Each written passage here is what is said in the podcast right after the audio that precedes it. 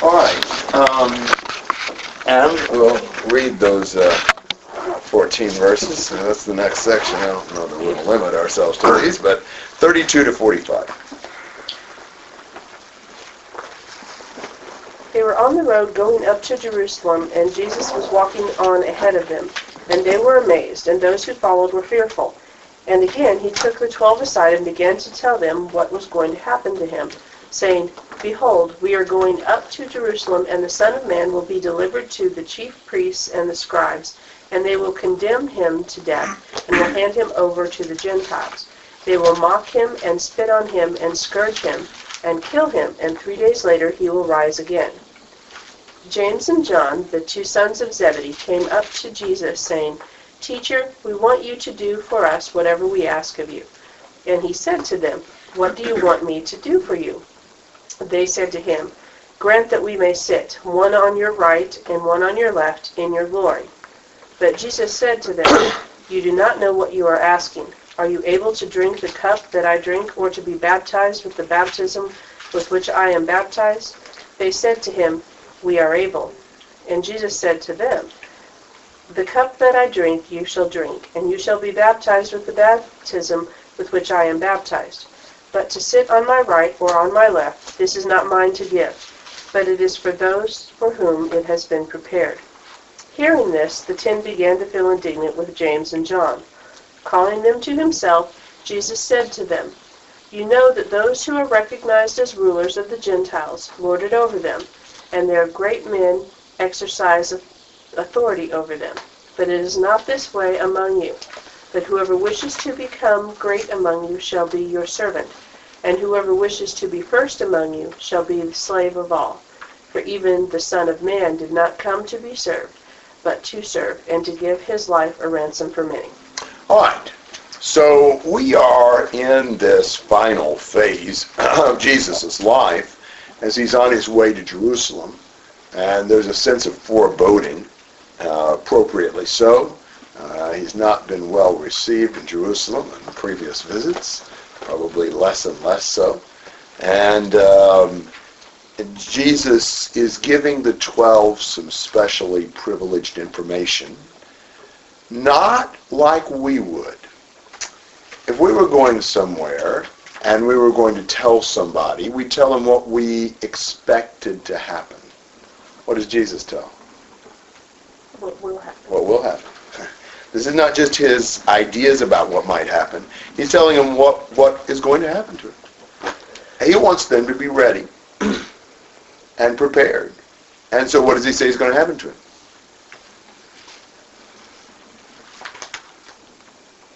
He'll be delivered to the chief priests, condemned, handed over to the Gentiles, mocked, spit on, scourged, killed, and rise again. That uh, is kind of uh, not what they want to hear. It is something Jesus has told them in the previous two chapters where Mark arranges this, and uh, had hinted at even earlier. Something that's on Jesus' mind a lot, and probably increasingly so as the time draws near. And it's just very sad to think about.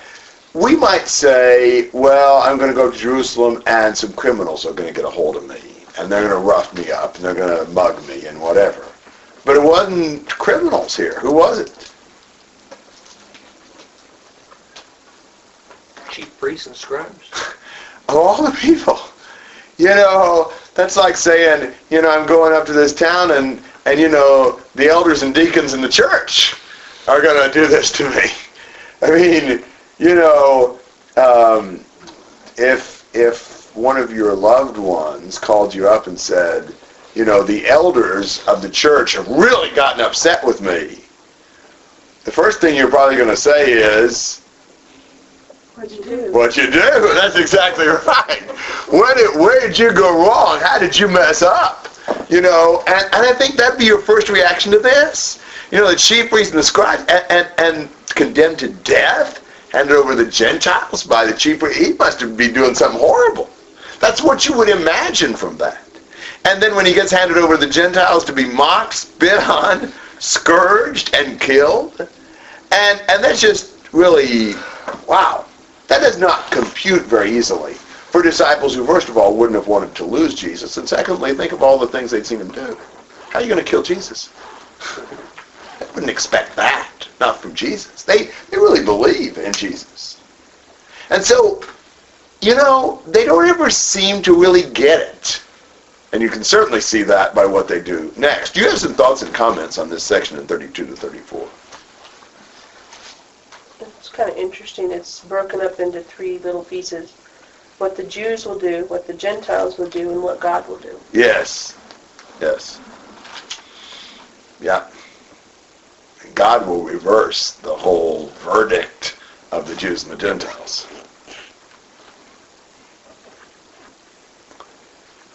Well, James and John, two of Jesus' inner inner circle, they come to Jesus, and don't you love how they begin the conversation? What do they say? Do this for us. yes, we want you to do for us whatever we ask of you. What does that sound like? Three-year-old. Yes! will you do this? If I ask you something, will you do it?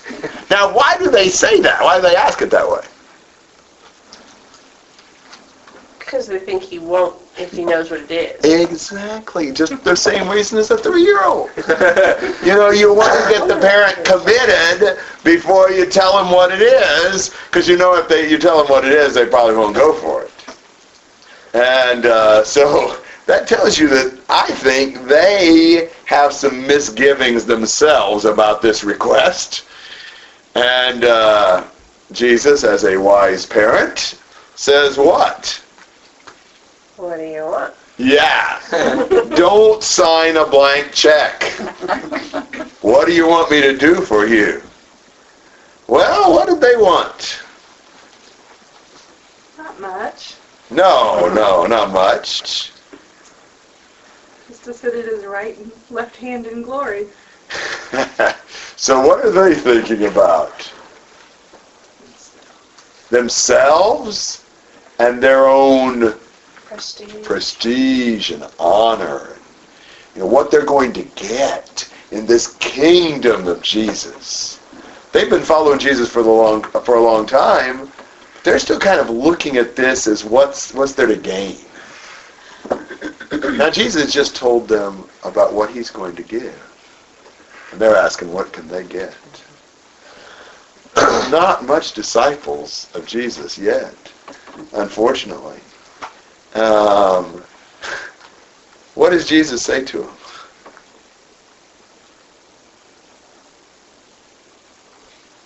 What's the first thing he says to them? You don't know what you're asking for. They sure didn't. Because if you stop and think about it, what is the next step of glory for Jesus? Well, he's got to go down first. I guess you could say. I think he was raised up on the cross. And I think that was a glory to Jesus. And so I think they had no idea what they were asking.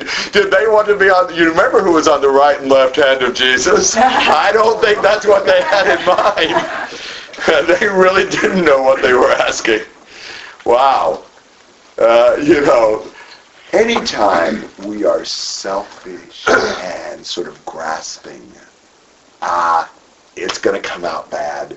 You know, it's going to make ourselves look foolish. It's going to lead us somewhere we don't want to go. They should never have been thinking this way. They should have never made this request. But Jesus says, well, are you able to drink the cup that I drink? Or to be baptized with the baptism with which I'm baptized? And they say, sure. I don't know what that means. you know, but you know, I don't suppose they had any clue. But they do want those seats in glory, you know, whatever it takes. What did Jesus mean? And what would it be to drink the cup that he drinks?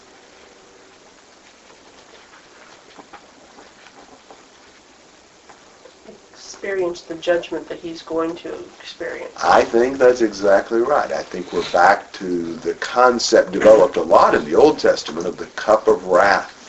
Jeremiah 25 is especially a good passage, Isaiah 51, and a number of other texts in the Old Testament.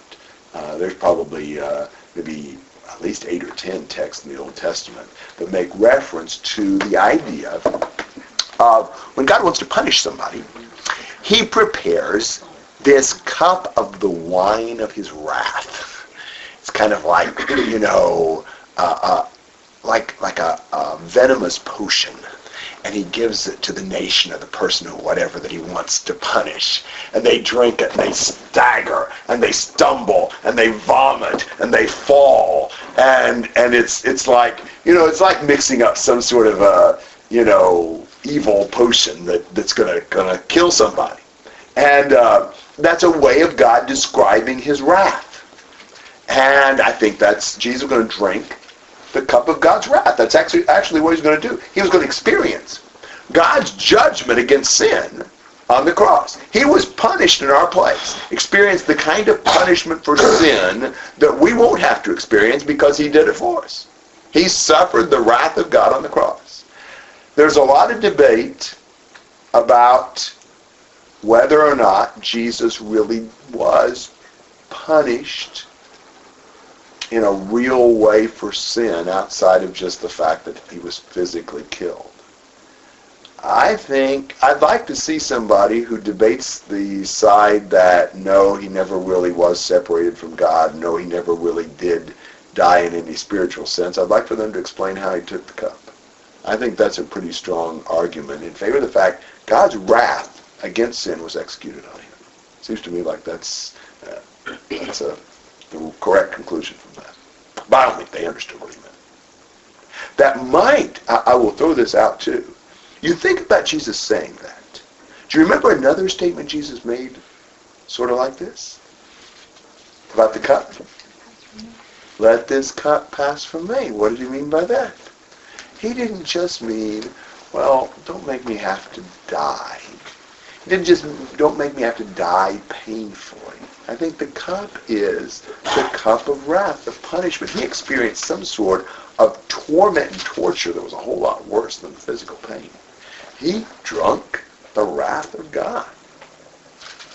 Now, I think it's intriguing that Jesus mentions the cup a third time. This cup is the new covenant in my blood. I wonder if when we take the cup, there isn't some symbolism in the fact that it's a cup and kind of paralleling the cup of wrath with his, we, are drinking his blood, but that's really how the wrath of God was poured. out. So I think that's worth giving some thought to at least. What do you think? Uh, comments and thoughts on the cup idea? What does it mean in verse 39 that they will drink the cup? That's a good question. I think they're going to experience, you know, serious punishment, serious uh, suffering, maybe even suffering as a result of sin. I don't think they were going to be being punished for their sins. Um, and so I think they don't drink the cup in as full a sense as he does. But they are going to drink a cup of suffering and pain and all that. That's what I would say. I was just wondering if it, I was sort of thinking that this, part of the cup, it'd be not the cup of God's wrath, but sort of like a man's wrath, that the disciples would suffer, they would drink the cup of man's wrath. They would be, you know, Yeah. they would suffer under man's condemnation Yes. as opposed to, I mean, because Yes. doesn't, it, part of it doesn't make sense if it's God's wrath for Yes. them, isn't that the whole Their, point? their their suffering was not an atoning thing. They didn't they didn't sacrifice themselves in our place, and so there's a more limited sense, I think, for them, and that may be a good explanation of that.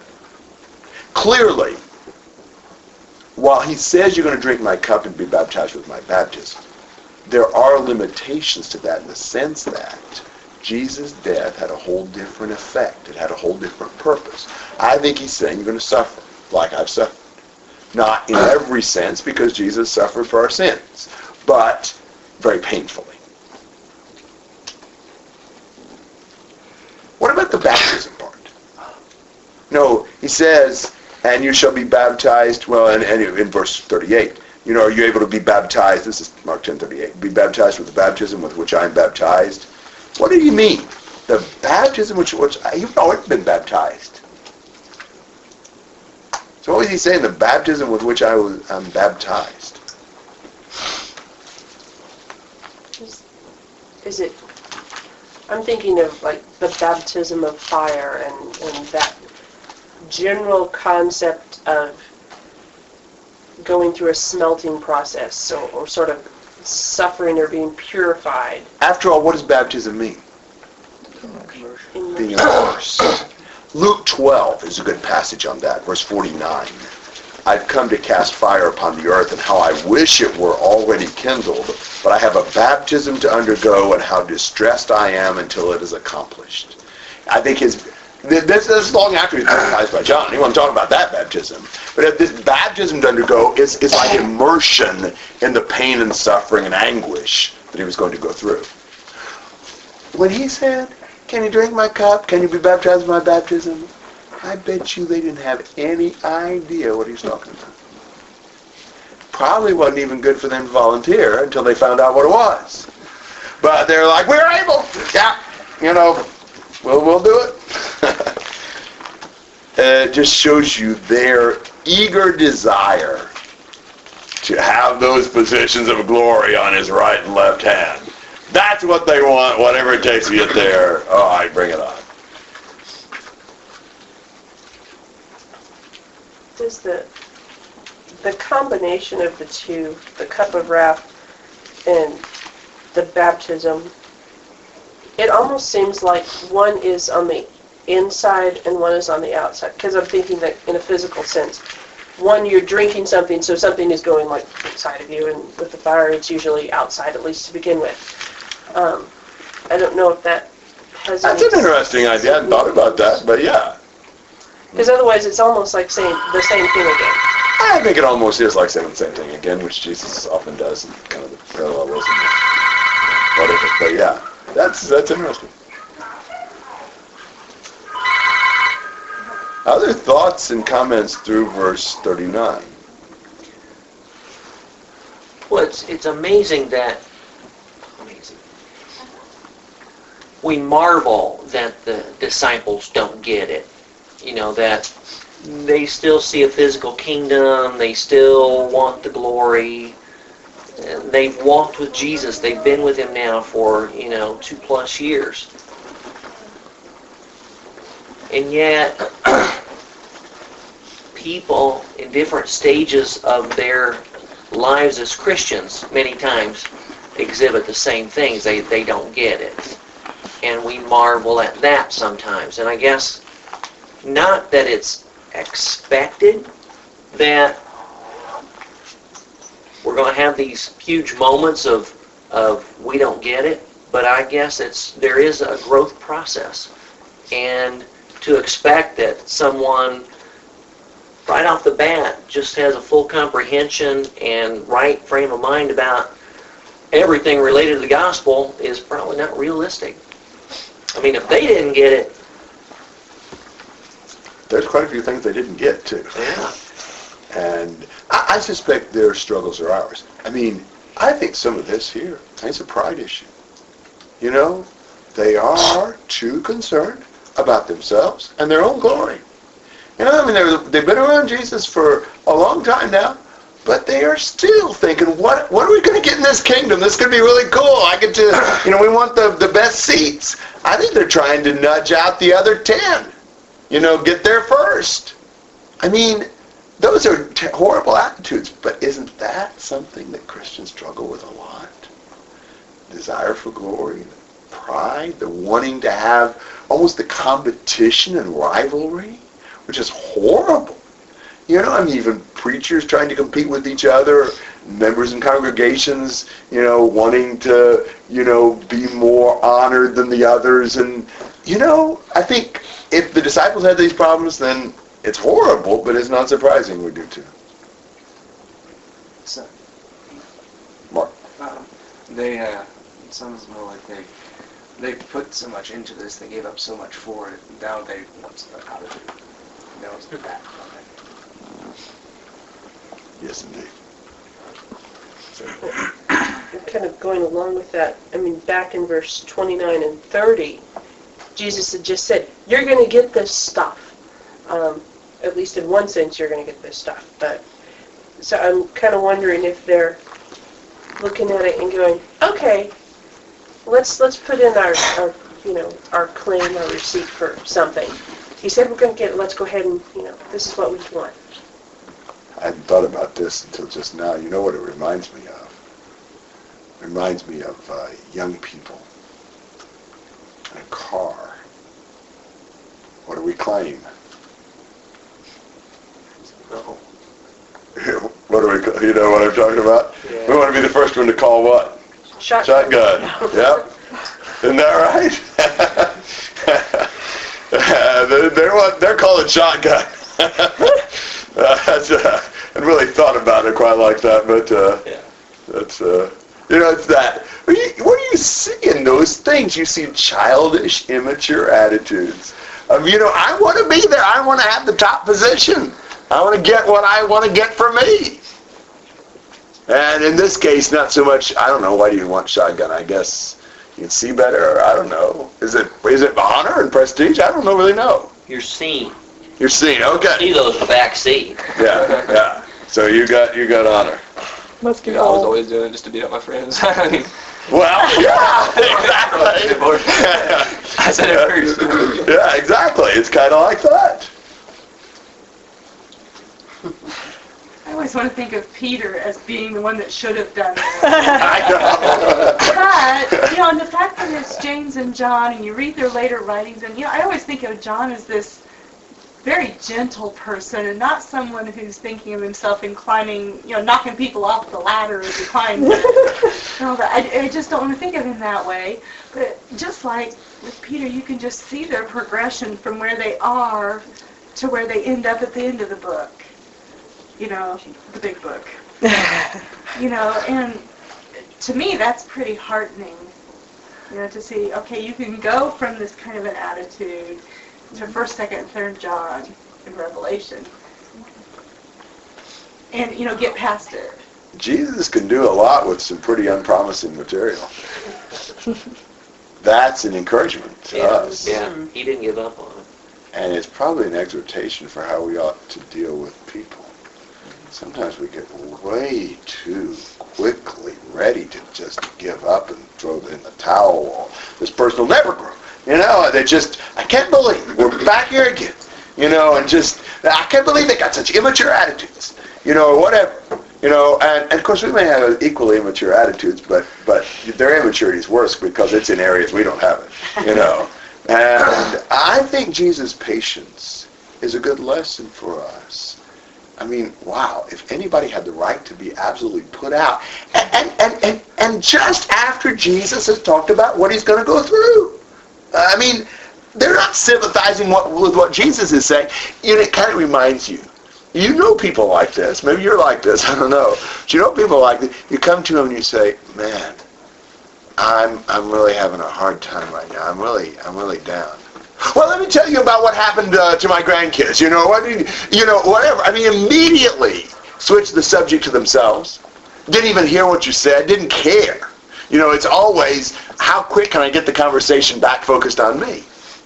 Well, that's a lot. That's kind of like what they're doing. I mean, here Jesus is telling these horrible things he's going to go through, and next dash out of the box. Well, can we sit under your glory in your right and left hand? I mean, wow. Um, if I were Jesus, I think I'd said, you know, are, isn't there any better choices, any better candidates than these losers? you know, wow. One, what was that verse you ref- you were talking about with baptism um, earlier? that you were- Luke 12, 49 and 50. And also, I guess for me, I need to think about that as in when I think about how much patience that Christ had with his with his disciples. I mean, I guess for me, I guess sometimes it's frustrating when I'm trying to teach someone something, and maybe let's say just for example's sake, for a month, I'm trying to teach them and just trying to pound something into someone's head for a whole month, this topic, and they don't get it. So it's like this is never going to work. I might as well just give up. Well, Christ did this for years. Yes. I mean, this wasn't just Yes. three week process. This was years, and he didn't. Even, I mean, he wasn't even. Obviously, he died before they even got it. So mean, this is he had patience beyond anything I can understand. And I guess the thing about that, and it just hit me while I was sitting there thinking, I was like, you know, why do I even think about giving up on someone when I haven't done nearly as much as Christ has, and he sat there with them for years. Pretty amazing what he did. He didn't, you know, Jesus struck a balance. It's not like Jesus was just indulging them in this. I mean, Jesus is going to have some things to say here. You know, and he did consistently.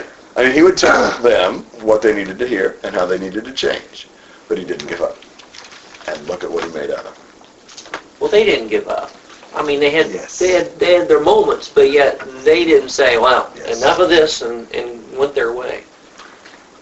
Absolutely. If somebody's loyal, be patient. When they turn their back on, they don't want to hear anymore, they don't want to walk with the Lord anymore, But when people are willing to try, and they're willing to keep listening, and they're willing to, they're willing to take their, uh, you know, medicine, don't give up. Now, in 40, Jesus says, but to uh, sit on my right or on my left, this is not mine to give, but it is for those for whom it has been prepared. Jesus says, you know, God didn't put me in charge of the seating arrangement, and uh, so you're talking to the wrong person. And uh, that's that. So it's not going to do any good for them to ask for this anyway, even though they had no idea what it would mean, as we said. And then look at verse 41. What do you think about the reaction of the ten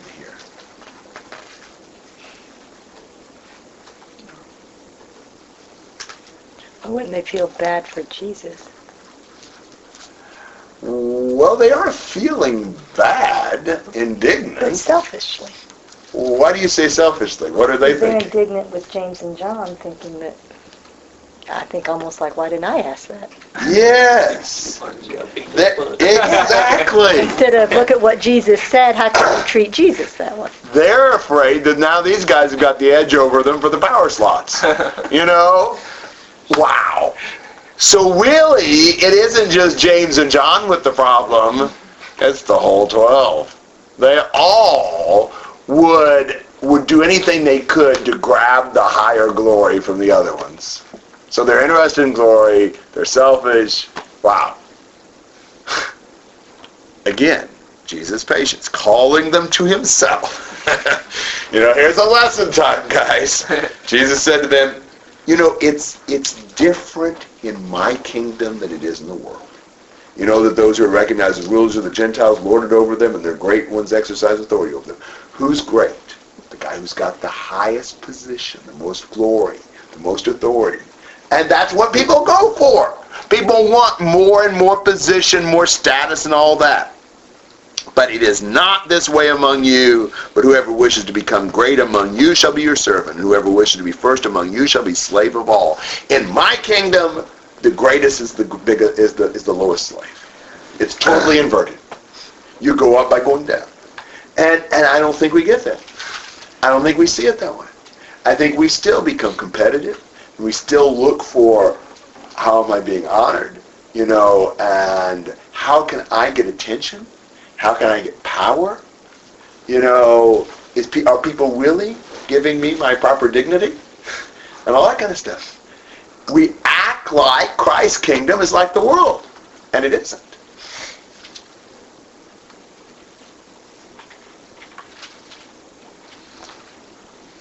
Comments on some of these ideas? Verse four.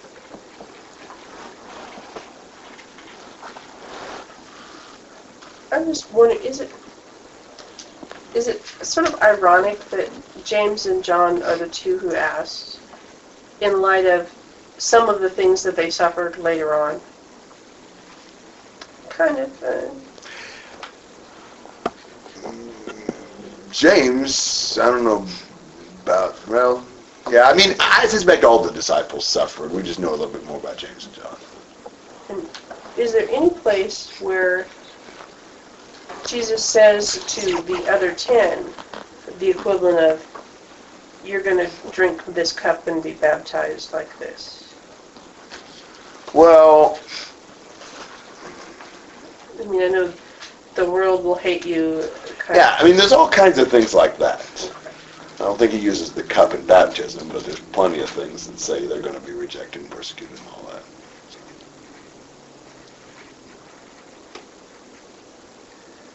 Look at 45. Jesus is the example. Here is the Son of Man. You know, wow. Why did he come? That's so powerful. To serve, to give. Man. Jesus came here not for his own glory. Came here to serve us. He lowered himself. I mean, just, I don't think we could ever meditate enough on what Jesus did. Think about where he came from. Think about the glory. Think about the perfection. Think about how much he had to put up with to become a man, to live here, to be in these situations that are so disgusting and so degrading and so whatever. You see, it's just an amazing thing to me that that Jesus would serve us. He'd give himself for us. So the pattern is we lower ourselves to serve others. Well, but I'm too important to serve them. Well, what about Jesus? You know, well, I, I need to preserve myself for really, you know, important jobs. What about Jesus? You know, he, he washed the disciples' feet.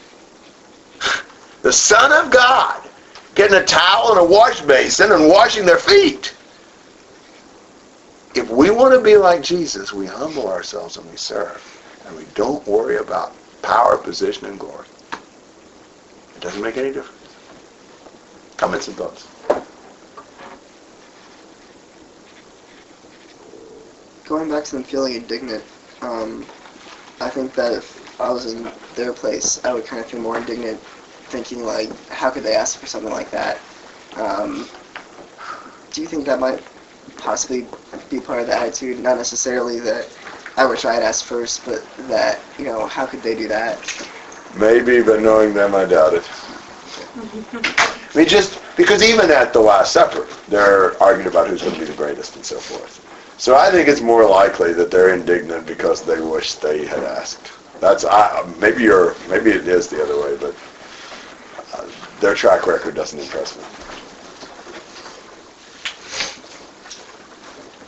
Other comments and thoughts? makes me think even about those who are leaders in the church that really they're they're servant leaders. And again, it's it's that whole idea. It's not to lord it over. It's not to impose our will upon others. But even leading in the church is is a servant leadership. Doing it for the good of those you're leading, not for your own exaltation. Anita, did you have your hand? Okay. I saw something over there. Other comments and thoughts?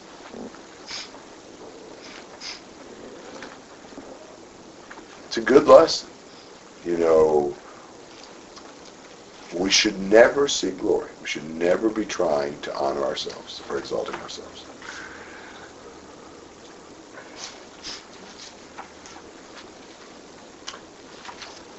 Right, anything else through 45?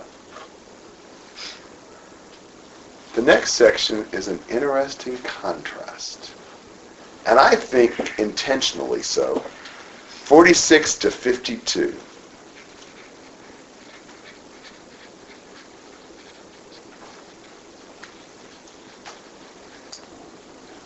And they came to Jericho, and as he was going out from Jericho with his disciples and a great multitude, a blind beggar named Bartimaeus, the son of Timaeus, was sitting by the road. And when he heard that it was Jesus the Nazarene, he began to cry out and say, Jesus, son of David, have mercy on me. And many were sternly telling him to be quiet, but he kept crying out all the more, Son of David, have mercy on me. And Jesus stopped and said, Call him here. And they called the blind man, saying to him, Take courage, arise, he is calling for you. And casting aside his cloak, he jumped up and came to Jesus. And answering him, Jesus said, What do you want me to do for you? And the blind man said to him, uh, Rabboni, I want to regain my sight. And Jesus said to him, Go your way, your faith has made you well. And immediately he regained his sight and began following him on the road. All right, Jesus is there, at Jericho, down by the Jordan River, and now he'll be going up to Jerusalem. Got a big crowd there, and there's this blind beggar sitting by the road. What was the beggar's name? You know what bar means at the beginning of a word in the New Testament? Son of. So he's the son of Timaeus. That's like, we have so many of our last names that incorporate son. Jackson, Johnson, Thompson, Robertson, you know, all that kind of stuff. That's what we're saying. That's where that came from. So they just put the son at the beginning. You know, Bar Timaeus, son of Timaeus. And uh, what's this blind beggar doing? Yelling. Yeah. How would that have been? Distracting. Distracting, Annoying. annoying. Seemed like we came to this one other time in some other passage, but but you know, it, it reminds me of a time I was passing out flyers in downtown Porto Alegre, Brazil, and there was this blind beggar. Wow. Just hollering out constantly, trying to get attention so people give him some money. It was, you know, I don't know how it is everywhere else, but in Brazil, the the beggars are not the most kempt and uh, you know pleasant hearing people. And when he's just hollering, and I'm standing there on the street just passing out flyers, listening to this guy constantly, you know, holler out to try to get attention. I just imagine what the crowd must have felt. You know, here's this blind beggar that's hollering out, Son of David, Jesus, Son of David, have mercy on me. Jesus, Son of David, have mercy on me. You didn't listen to that very long. And what did the crowd do? Told him to be quiet. And what did that do to him? It- yeah, it just gets louder. Son of David, have mercy on me. Now, I think he did that probably almost with desperation. I think he's he's crying out, he's pleading, he's begging. What would you do? You're blind? You heard this guy who's passing by you, can't see him, but he's passing near you, you've heard he, he's healed blind people before. What are you to do? You going to let the crowd shut you up? So he just hollered. The crowd said, be quiet. You know, don't bother Jesus. This is, I mean, you know, that just be the sort of thing you, you know, as easy as even citizens of the city. You'd not want him to give the city a black eye in Jesus, you know, estimation. And uh, Jesus stopped. And he said what? Yes. Call him here. Wow. Jesus is so different from any everybody else and who he wants. Remember earlier in the chapter when the disciples were trying to turn the little children away from Jesus? Now they're trying to turn the blind beggar away from Jesus. Those are the ones Jesus wanted. You know, and and what did the blind beggar do when they told him Jesus is calling for you? He jumped up and went. Now that's interesting. Seems to me that we've already read a little bit about this kind of thing earlier in the chapter, except um, it didn't turn out quite the same way. Isn't that true? The rich man. The rich man was told,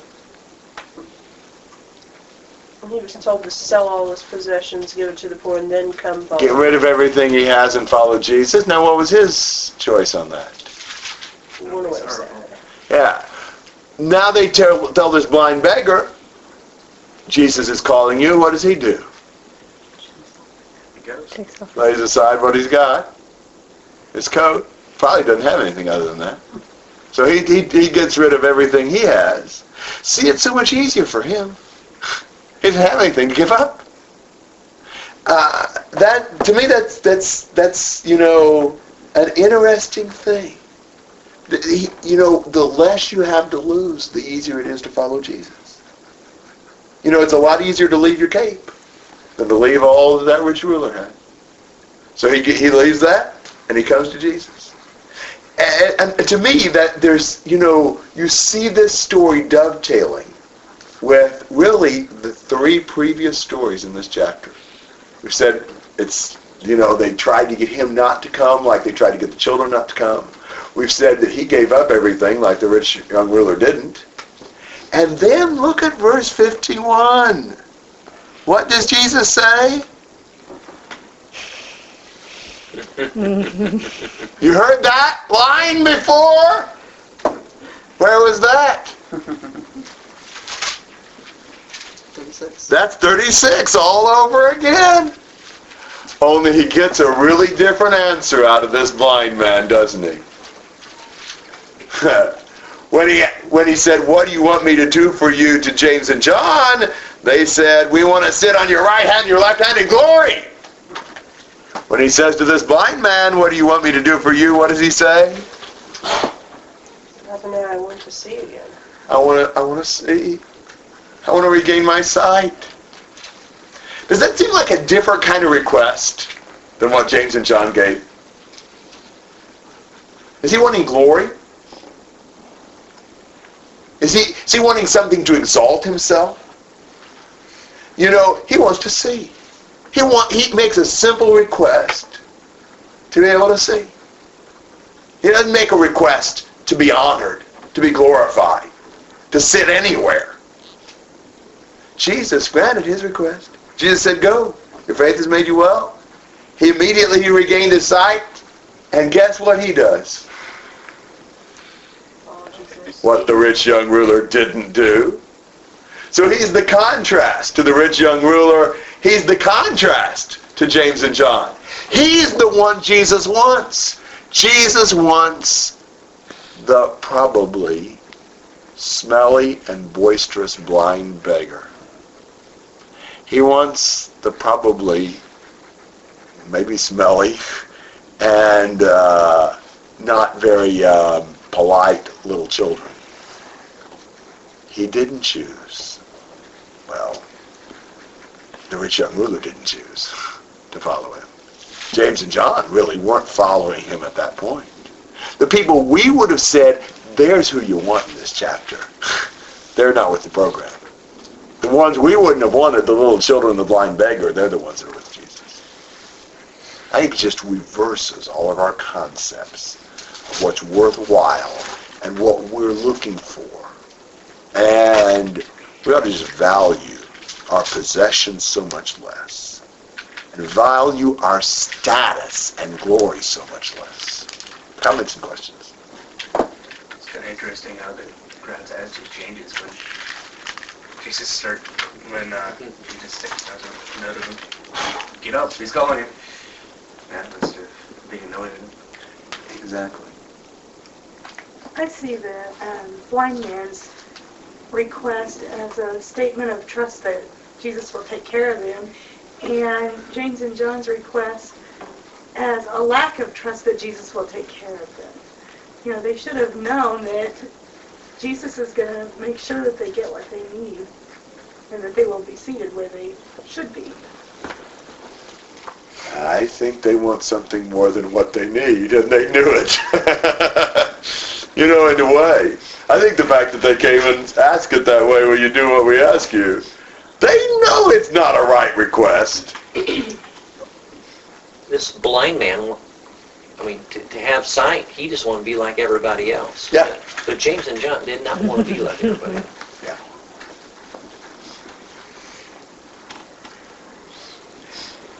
It, it's those who are more desperate and those who realize they have so little who humble themselves more easily.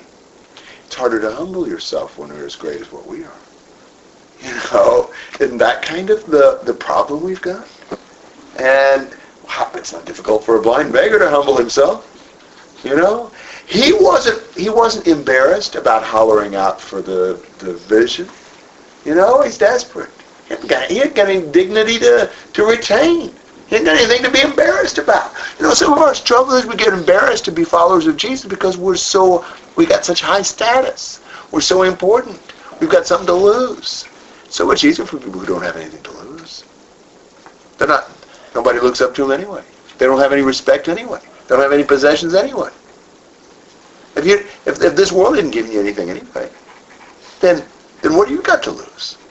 You know, if everybody looks down on you anyhow, why not holler out for Jesus? Other thoughts? Did we say last week that this is a chiastic chapter? I don't know whether he said it or not. Maybe it is in a sense. What's the center of it? Well, that the center, I guess, in that sense, would be like 32 to 34 with what Jesus was going through. I'm not sure. I want to say it's a chiasm, but but you do have Jesus accepting the children and Jesus accepting the blind beggar. You have essentially the, what amounts to the rejection of the rich young ruler and the rejection of James and John's request, and in the middle you have what Jesus was going to go through. I like, I like 31. Uh, that seems to go both ways. That could be, yeah, that'd be a, a center point if we want to look at it that way. I just think it's fascinating, fascinating how this whole thing just fits together so perfectly. From 13 to 52, you can tell this is put together purposely. This is not random events. We're teaching a lesson right here, and how really 46 to 52 just really caps off the prior three sections and uh, pulls that together. I think it's really, really interesting the way it's where it's written and the organization of it. Other comments and questions? It's interesting how Mark does not record Jesus, uh, you know, being concerned about getting this blind beggar, uh, like, spiffed up and into a tie and so forth. yes, indeed. Wow. You didn't turn him into an American. My God.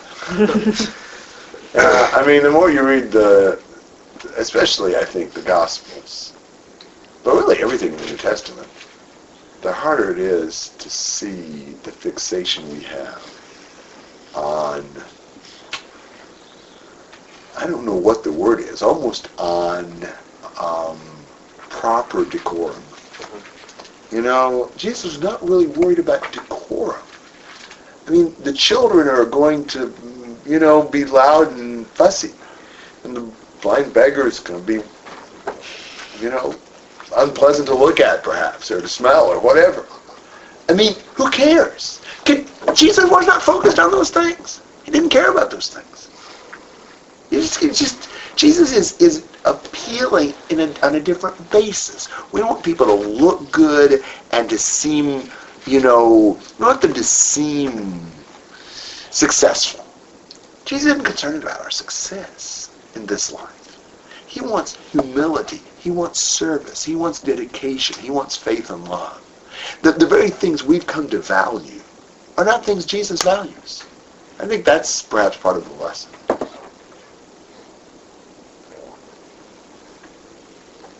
Makes you wonder, where, what would Jesus say to us? You know, if Jesus came in, would he be saying, woe to you, scribes and Pharisees, hypocrites? Or would he be welcoming us? You know, are we the humble servants? Or are we the proud self-righteous ones? I mean, I think that's almost an individual thing we have to answer. But but you read these passages, and wow, you know, I think I think so often we've been seeking what James and John were seeking.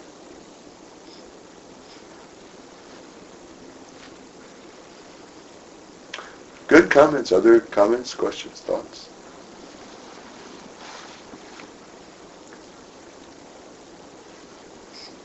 Okay. Well, he does finally get to Jerusalem. This is a very momentous time. That means that The last six chapters of Mark out of 16 are devoted to the final week of Jesus' life and the aftermath. Um, there's a lot of emphasis on these last few days of Jesus' life. And um, this first incident in chapter 11 that brings Jesus into Jerusalem is probably putting everything together. I wouldn't stake my life on this. Probably on Sunday before Jesus was crucified on Friday. That's certainly the most common view. I think probably is correct. You can you can deal with that however you want to. But look at what Jesus does here. Somebody read chapter 11 verses 1 to 10.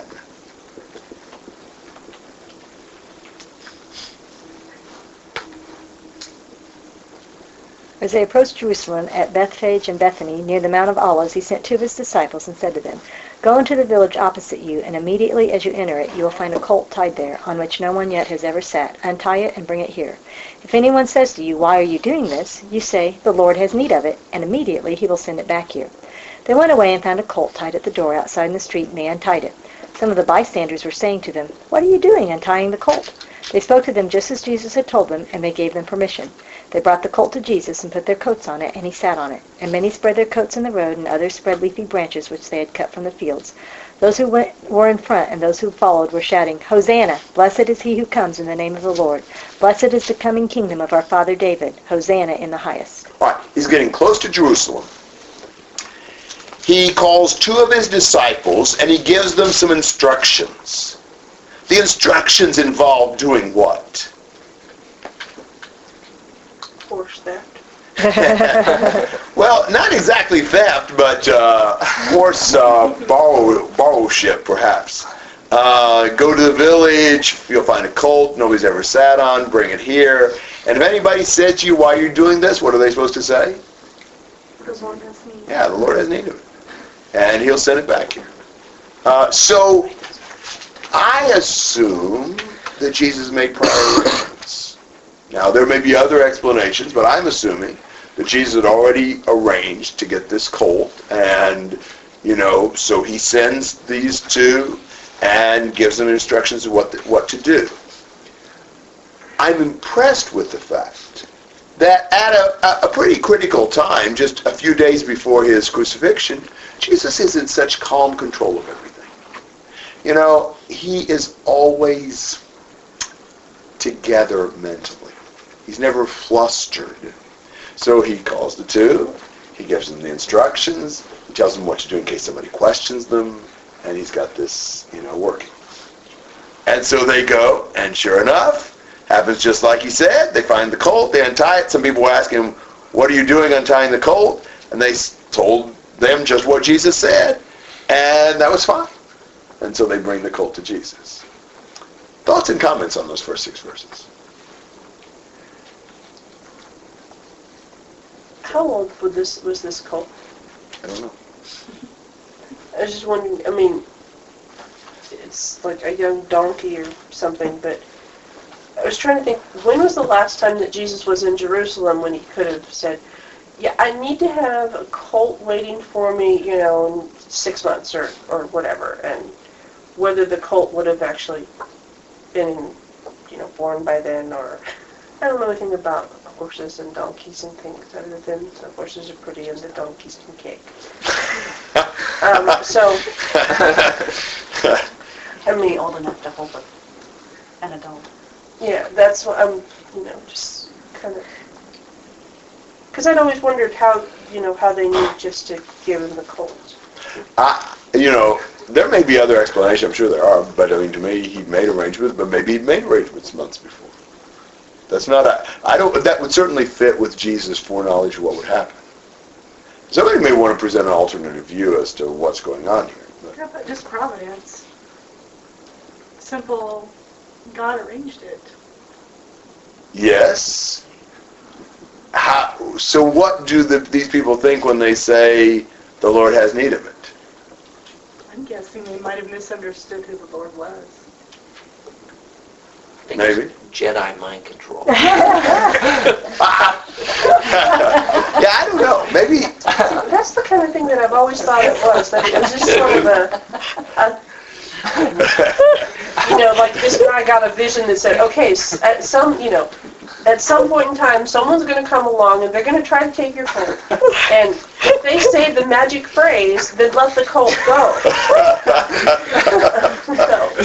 I think you have a very active imagination. This would be correct. Yes, yes. I'm impressed by that. Not convinced, but impressed. I just wonder if the people who gave permission really had authority to give permission. You know, they're just standing around, bystanders. Well, you know, I guess I hate to imagine that Jesus actually did sort of uh, you know, lift these animals without permission. That's why I think it was just, pro- you know, it was providence, arranged by God. You know, He knew that this cult would be available because that's what was going to happen next. And He knew it. Maybe I'm oversimplifying. Oh, I don't know. I mean, I think uh, one person's guess is as good as another on that. I mean, that, that, I think that's a certainly a view that, that can be taken. Uh, Have you been around Sarah lately? That's a loaded question. Yeah. And when you're friends, you, you know, the minds kind of run together. Yeah, I mean, certainly the Lord would know everything. Uh, so, I mean, from that standpoint, you know, you could think see this as just a miracle of, um, you know, knowing where the colt would be and knowing that people would let him have it and things like that. Uh, so that, Maybe it's faith. Maybe it's faith that God would provide. And so God, God makes it happen to those who show perfect faith. well, yeah, but you know, how would you come to have faith that God's going to provide a colt? Unless, I mean, the only thing I can see in that is from Zechariah 9. If, you know, if there's something through that. 'Cause I don't think faith is just like saying, well, I'll, I'll just, you know, I'll just believe that God's going to do this. And, you know, I'll send somebody, you know, I, I'd probably, you know, um, how about a, you know, Corvette? You know, you know uh, I guess I see it kind of along the lines of, um, you know, paying the taxes and finding coins in fish's mouth. I know that's yes. very miraculous. but Yes. It's just God's providence. Yes. Simply, it was there. That's the way it's supposed to be. Let's just accept it. Go.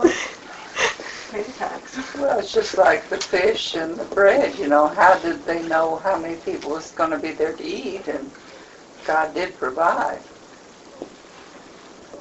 I don't know. Who wants to go out and find my Corvette? I, maybe so. I, I'm not. I'm really not trying to say that. You know what? I got shotgun.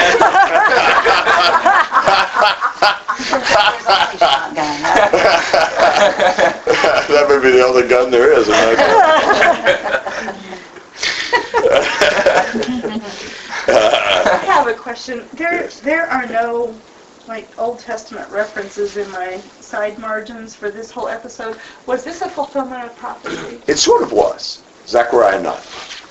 Yeah. Zach, it, it, it's kind of one of these prophecies that surprises us that it was fulfilled literally.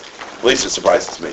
But Zechariah 9, 9, Rejoice greatly, O daughter of Zion. Shout in triumph, O daughter of Jerusalem. Behold, your king is coming to you. He is just and endowed with salvation, humble and mounted on a donkey, even a colt full of a donkey.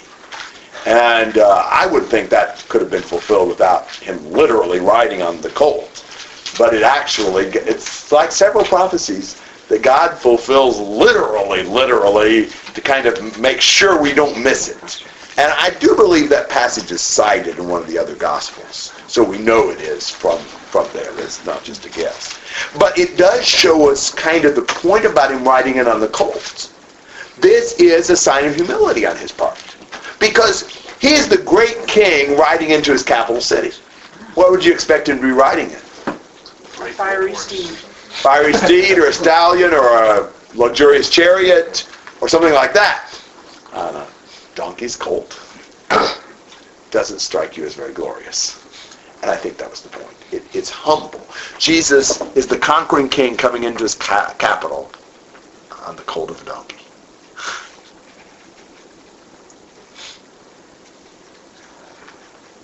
And what do they do as he comes in?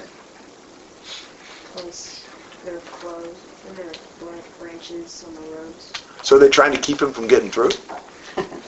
That's, that's kind of what I, I would think first.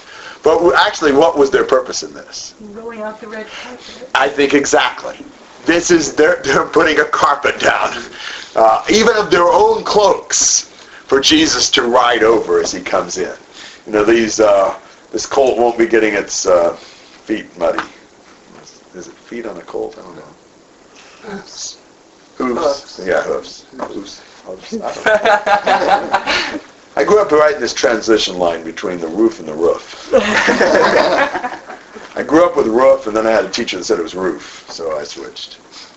I grew up with roof. Where have you been? You're older than me. I, I was with roof at the beginning, then I switched. So I think we're right on the borderline in the now. Um, but anyhow, um, you know, they they are um, very uh, excited about Jesus' arrival. They're praising him as the one who comes in the name of the Lord. They're seeing this as the coming kingdom of our father David. I think they're imagining Jesus riding in to become king, an earthly king, political king, and they are they are you know, rolling out the carpet. They are shouting in, in praise and triumph. This is a this fever peak of excitement. It's Passover season. You've got lots of Galileans undoubtedly down there who would have been very fanatically partisan for Jesus. And so Jesus is riding in, and uh, you know, tomorrow he'll be knocking off the Romans and taking over. That's kind of what I'm imagining they're thinking. Comments and questions? Um, would there be anything like uh, miraculous about how he was able to write this? Because it's like a cult that had never been written before. So would it? Do you think it wouldn't like it too? I don't know. I have never written any kind of a, a, a really. I, I think I could say I've never written any kind of an animal.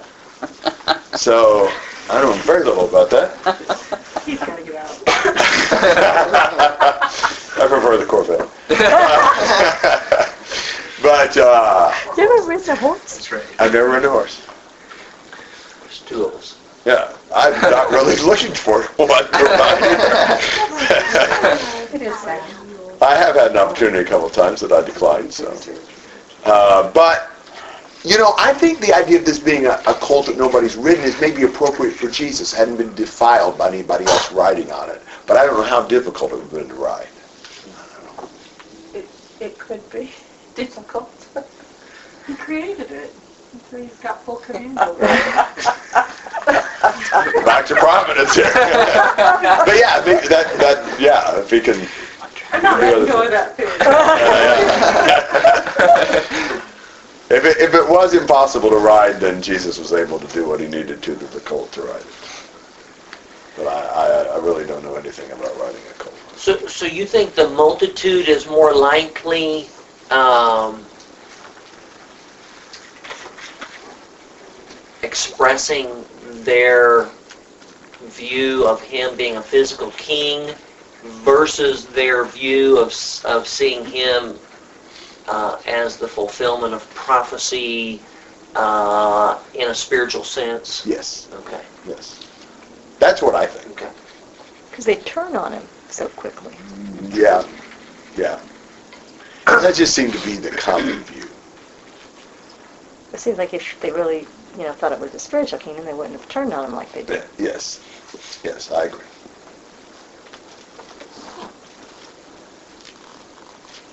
Other comments and thoughts on this text? How, I guess how many people were there? Um, just because I keep thinking, okay, they're, they're going to spread their, you know, their coats, their blankets out, and that's not going to go very far unless you have a lot of people or they pick them up and move them. Uh, Well, I'm assuming there was quite a number. I mean, remember, Jesus from time to time has been dealing with some pretty humongous crowds. So I'm assuming at least several hundred, but very possibly several thousand. Where is um, Bethphage and Bethany really, relative to Jerusalem? they're really close. I forget on which side. Like though. miles? Which, Yeah, like miles? a couple miles, mile or They're two. just, they're just See easy. the? So even two miles worth of people, I'm, I assume that they went all the way to Jerusalem. Yeah, and I suppose it's possible they didn't start right at Bethany and Bethphage either. I don't know. I know, let's see. Page one, right? Full doctors right now. So the word is out that he's, he's back, he's coming. This is not. This is not one of the secret uh, arrivals. He's been headed for Jerusalem for a while Yeah, now. and yeah. That seems to have been clear. This is the showdown. Did everyone know that that mule hasn't never been written on before? I don't know. I don't know. It's a, I don't guess there's a way to tell by looking, is it? It's from around here. I don't know. Not sure The bystanders probably knew. Yeah, the ones they got it from. The owner that he prearranged with.